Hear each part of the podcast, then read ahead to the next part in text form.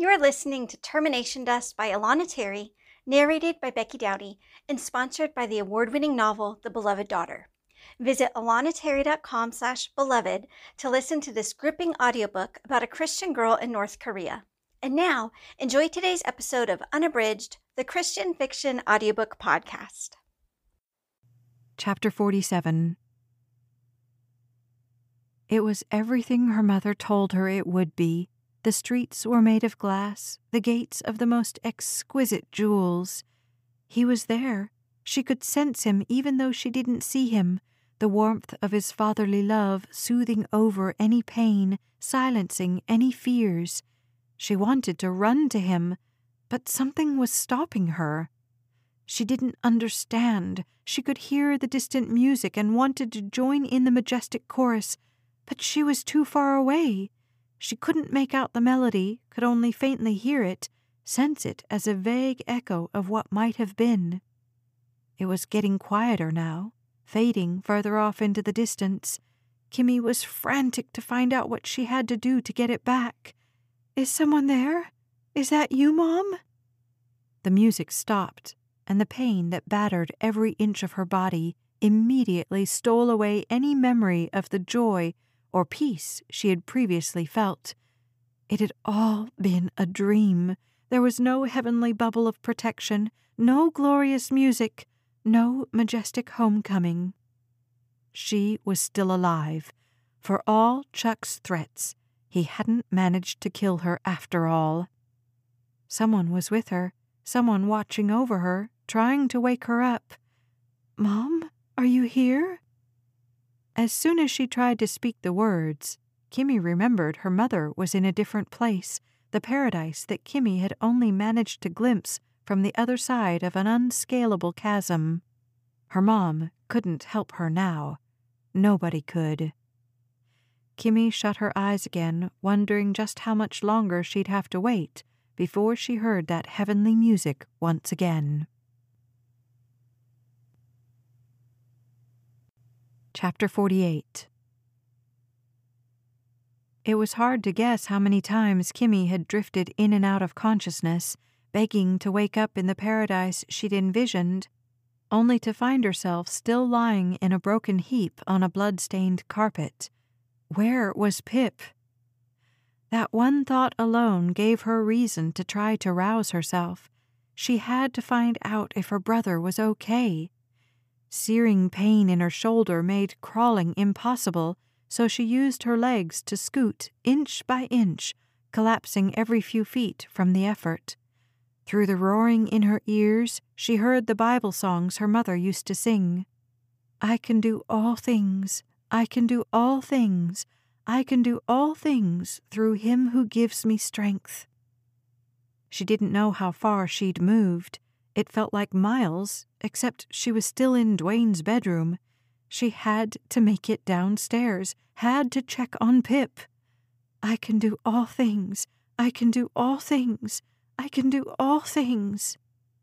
Throughout the past ten years, the bulk of Kimmy's prayer life had been spent asking God to release her and her family from Chuck's tyranny.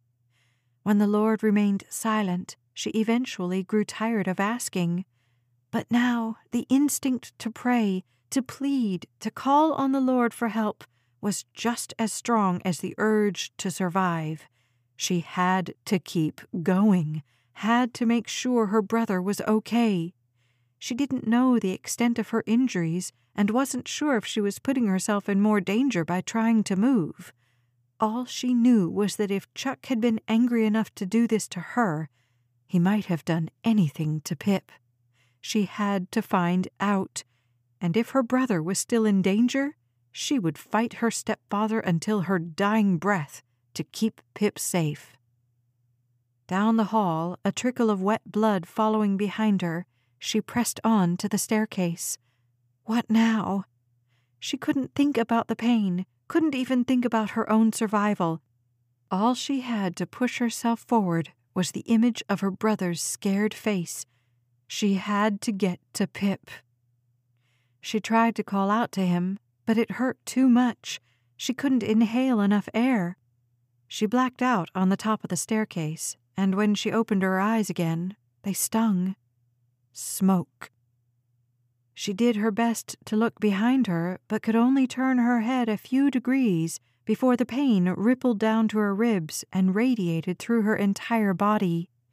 The smoke was coming from upstairs. She had to go down. She had to get to Pip. Scooting on her bottom like a tiny toddler pretending the stairs were a giant slide, she grimaced against the pain and worked her way down. She nearly passed out once more on the center step, but forced her eyes to stay open even though her mind registered nothing but pain. Pip. She had to save Pip. Whatever Chuck had done, the fire was upstairs. She still had time. She had to save her brother. At the bottom step, adrenaline soared through her, and she managed a few whole steps before tottering down. Her head was light. The pain in her shoulder made it nearly impossible to focus on anything else. Help me, God. She was moving again. It wasn't graceful or efficient, but she struggled forward inch by painstaking inch to the living room, her lungs stinging with every breath she took. Whatever flames upstairs were causing the smoke, she couldn't hear them over the roaring of her pulse in her ears. Just another ten feet to the living room. Pip, she croaked, steeling herself for whatever she might find. Would he be injured too? She had no idea how she'd carry him, but she'd muster the strength to get him out of this house and to safety. That's all that mattered. She might be dead in ten minutes, but as long as she got Pip outside, it would be okay. She grabbed onto the doorframe and pulled herself forward with a groan. She was in the living room, but her brother wasn't there. Chapter 49 Kimmy woke up from another blackout, trying to remember what she was doing on the floor in a room full of smoke. Someone was calling her name, someone muffled and far away. Where was Pip? She tried to push herself up, but there was no connection left between her brain's demands and her body's ability to comply. Pip! She was screaming the word, or at least she thought she was, but she couldn't hear herself. Smoke stung her lungs. She tried to cough, but the hot pain streaking from her ribs immobilized her completely. What had Chuck done to Pip? Kimmy. She ignored the voice. She had a job to do. She couldn't fail her brother. If only she could remember how to move. A man's face frowned down at her. Fingers touched her face, but she didn't feel them. He was saying something to her, but she couldn't understand the words. It wasn't until he tried to move her that she fought him off. No, she needed to save Pip. He couldn't take her anywhere. She thrashed her body, fighting him off, confusion and pain clouding out any higher reasoning. She screamed her brother's name, the first time she'd managed to make her own voice heard. He whispered something in her ear, but she couldn't hear it over the deafening roar of flames. Chapter 50 Kimmy blinked her eyes open. Can you hear me? A kind face gazed down at her, the relief evident in his eyes. Her lips were dry and cracking. Don't try to talk, he told her. They're taking you to the hospital. You're going to be all right. She didn't believe him. He was lying to her. She was dying. There was no way to recover from injuries this severe. And she'd failed to save her brother. The stretcher she was lying on bounced as it was wheeled down her sister's walkway. Ahead of her, she saw the iron gate wide open and wondered how the ambulance had managed to get inside. The stretcher turned as they approached the vehicle, and she saw her sister's home engulfed in flames. Pip! The sound was deafening, a roar of pain and terror and trauma and disbelief. Pip! Her soul screamed out the words, but all she could hear were kind assurances from the man beside her. Everything's going to be okay. Yet another lie. The stretcher was hefted into the back of the ambulance. She shut her eyes, but all she could see were the flames that had claimed her brother's life. She hadn't reached him in time. It didn't matter what happened to her now. They might as well let her die as quickly as possible. She was ready. There was nothing left for her on earth.